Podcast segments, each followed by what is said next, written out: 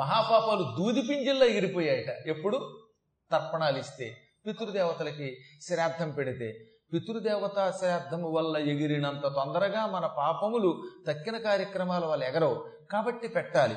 అటువంటి పితృదేవతలకి నమస్కరిస్తున్నాను అని అపూర్వ రీతిలో భక్తితో స్తోత్రం చేసేడు రుచి. దీనికి పితృస్తవం అని పేరు. మీరు ఎల్లుండి ఆఖరి రోజున వచ్చినట్టయితే ఈ స్తోత్రం మీకు పంచి పెడతారు. ఈ స్తోత్రం గొప్పతనం ఏమిటో తెలుసా? ఈ స్తోత్రాన్ని మనం శ్రాద్ధం పెట్టినప్పుడు భోక్తలకు ఎదురుగుండా కూర్చొని చదివితే, ఇద్దరు భోక్తలైనా పెట్టుకుని భోజనం పెడుతున్నాం కదా శ్రాద్ధంలో, వాళ్ళు ఎదురుగుండా కూర్చుని స్తోత్రం చదివితే శ్రాద్ధంలో ఉన్న దోషాలు పోతాయి. సంపూర్ణమైన పితృదేవతల కటాక్షం లభిస్తుంది. పుష్కరాలు వచ్చినప్పుడు ప్రతి నదీ తీరంలోనూ పుష్కరం వస్తూనే ఉంటుంది. ఎప్పుడో ఒకటి పన్నెండు నదులు ఉన్నాయి మనకి. ఈ పన్నెండు నదులకి ప్రతి సంవత్సరం ఒక్కొక్క నదికి చొప్పున పుష్కరం వస్తుంది. ఆ వచ్చినప్పుడు అక్కడ స్నానం చేసి స్తోత్రం చదివితే పితృదేవతలకి ఏడాది పాటు పితృతర్పణములు ఇచ్చిన పుణ్యం లభిస్తుంది. దాంతో వంశం ఎప్పుడూ దుఃఖం పొందకుండా సుఖంగా ఉంటుంది.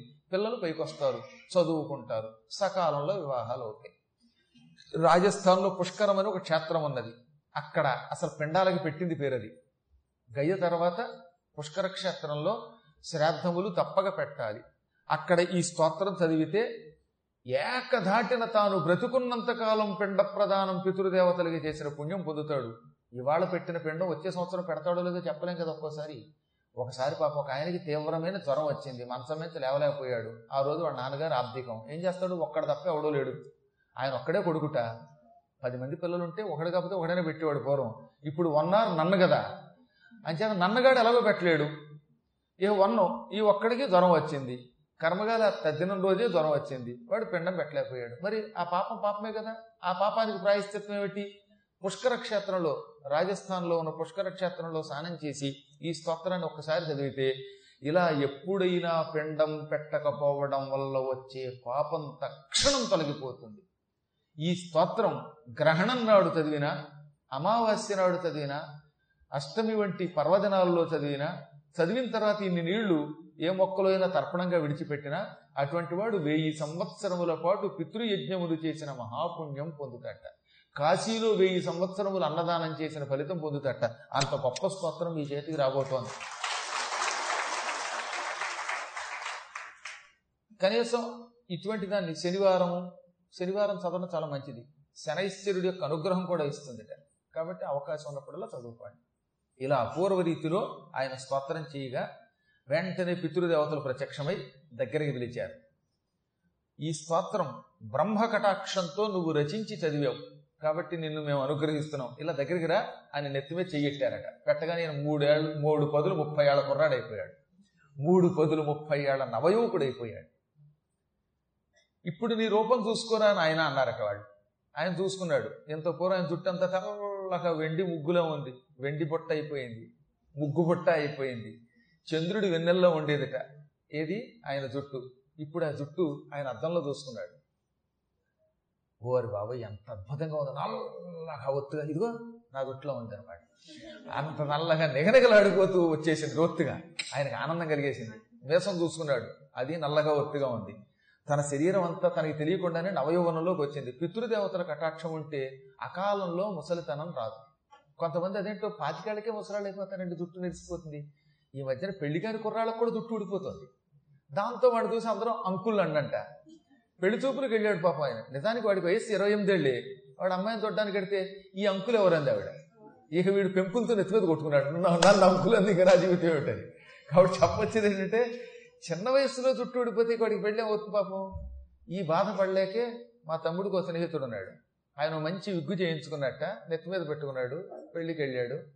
పెళ్లికి వెళ్ళిన తర్వాత ఎప్పుడు చూసినా తలంటూ మంగళస్నానం ఉంటుంది కదా, పెళ్లికి ముందు మంగళస్నానం చేస్తామంటే వద్దు, రత్నాకర్ గారే ఉండాలని వాట.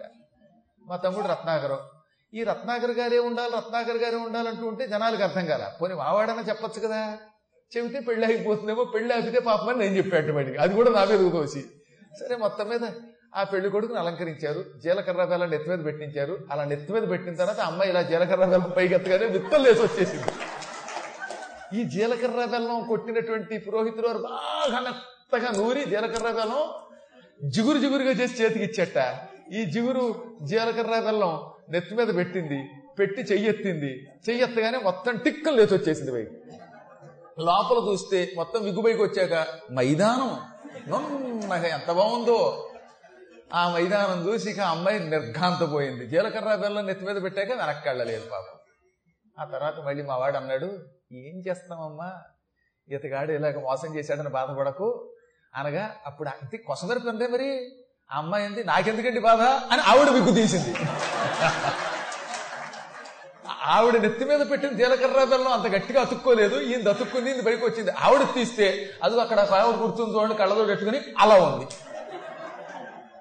మైదానం ఆవిడదని. ఆవిడకి దుట్టలేదు, నాకు పెళ్ళి అవ్వట్లేదండి, మా వాళ్ళు నెత్తి మీద పెట్టారండి. అంచేత భగవంతుడు ఆ రకంగా ఇద్దరిని దొందు దొందే దొందప్ప అని ఏర్పాటు చేశాడు. మొత్తమే చెప్పొచ్చేది ఏంటంటే, ఇప్పుడు ఈ మధ్యకాలంలో అదేంటో పాప అలా ఊడిపోతున్నాయి. ఈ ఇబ్బందులన్నీ కూడా పోవాలి. అందుకే పితృదేవతల కటాక్షం ఉండాలి. ఉంటే నవయువకుడిగా ఉన్నవాడు యవ్వనంలో ఉన్నప్పుడు ఎలా ఉండాలో అలా ఉంటాడు. ఈతడు ఆ విధంగా కుర్రాడైపోయాక ఆ వరం ఇచ్చి పితృదేవతలు, నీవు ఈ రోజు నుంచి శరీరము విడిచిపెట్టుదాకా నీ శరీరమునకు వార్ధక్యం ఉండదు, నీకు అపూర్వ రీతిలో ఒక కన్యామణి వస్తుంది, ఆవిడ దేవతా స్త్రీ, ఆ పిల్లను నువ్వు పెళ్లి చేసుకుంటావు, నీకు పుట్టే కుమారుడు మనువు అవుతాడు, పదమూడవ మనువు అవుతాడు, వాడు లోకాన్ని పరిపాలిస్తాడు అని పితృదేవతలు వరం ఇచ్చి తర్వాత ఏమన్నారు, నాయనా శ్రాద్ధం ఉన్న భుజించు సద్విజవర్యులయదురా, ఉండి ఎవ్వడి స్తవంబు పరమ భక్తితోడ పఠించు, ఆ శ్రాద్ధమక్షయంబు మాకు అమిత పుణ్య. నువ్వు ఎంతో శ్రద్ధతో రాసిన ఈ పితృస్తవం శ్రాద్ధంలో భోక్తలకు ఎదురుగుండా ఉండి చదివితే అప్పుడు ఆ శ్రాద్ధం అక్షయం అవుతుంది మాకు, దాంతో మీకు పుణ్యం అక్షయం అవుతుంది. క్షయము అంటే నాశనం, అక్షయం తరగని, తరగని పుణ్యం మీకు, తరగని ఆహారం మాకు వస్తుంది.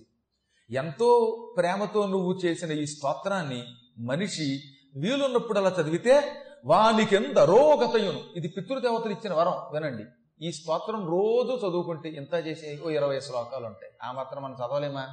వీలున్నప్పుడు అలా చదివితేట ముందు వాడికి అరోగతయును, రోగం తొలగిస్తాం, ఆరోగ్యం ఇస్తాం. పుత్ర పౌత్ర ఘన్న కాంచన సంపదయున్ ప్రబోధముల్ సతతము నిత్తుమెల్తయు ప్రసన్న మనస్కులమై మునీశ్వరా. ఆ వంశంలో పుత్రులు పుట్టేలా చేస్తాం. ఆ పుత్రులకి పుట్టే పుత్రులు పౌత్రులు, పుత్రుని యొక్క పుత్రుడు పౌత్రుడు, మనుమడు, మనవలు పుడతారు ఆ వంశంలో. కాంచనం, బంగారం వంటి ధాతువులు ఆ ఇంట్లో ఉంటాయి. సకల సంపదలు లభిస్తాయి. ఎల్లప్పుడూ వాడికి ప్రబోధం ఇస్తాం అనగా ఏమిటి, తప్పుడు పనులు చేయకుండా వాడిని సరైన మార్గంలో నడుపుతాం. ప్రబోధము అంటే అపమార్గములో నడవకుండా ఉండేలా చేయటం. తల్లిదండ్రుల మాట పిల్లలు వినకపోతే అది అపమార్గమే. తల్లిదండ్రుల మాట విని గృహస్థాశ్రమంలోకి పిల్లలు రాకపోవటం మహాపాపం కదటండి. తల్లిదండ్రుల రుణం తీర్చుకోలేము. తల్లిదండ్రులు మా కోసం పెళ్లి చేసుకో బాబు అని బతిమాలితేనే కదా రుచి. ఇవాళ పెళ్లి చేసుకుంటున్నాడు, తల్లిదండ్రులు మా కోసం వివాహం చేసుకుని ఆయన అని బతిమాలినప్పుడు వినాలి, లేదా పూర్తిగా సన్యాసం అన్న పుచ్చుకోవాలి. అయితే అటైనా వెళ్ళాలి, ఇటైనా వెళ్ళాలి. అలా వెళ్లకుండా తల్లిదండ్రులు బాధ పెట్టడం మహాబాధం కదా. అలాంటి పిల్లలు ఈ స్తోత్రం చదివితే మంచి బుద్ధి ఇస్తారట వాళ్ళు. పిల్లలు తల్లిదండ్రులు చెప్పు చెప్పినట్టు వినేటట్టుగా చేస్తారు. తల్లిదండ్రుల యొక్క అడుగుజాడల్లో పిల్లలు నడుచుకునేలా చేస్తారు. అందుకని పెద్దలు చదవండి. పెద్దలు మీరు చదివితే మీ పిల్లలు మంచి మార్గంలో నడుస్తారు. పిల్లలకి సరి అయిన ప్రవర్తన పితృదేవతలు ఇస్తారు. పిల్లలకి చిన్నప్పటి నుంచి రావాలి ప్రవర్తన. హఠాత్తుగా పెద్దయ్యాక బుద్ధి మారదు వాళ్ళకి.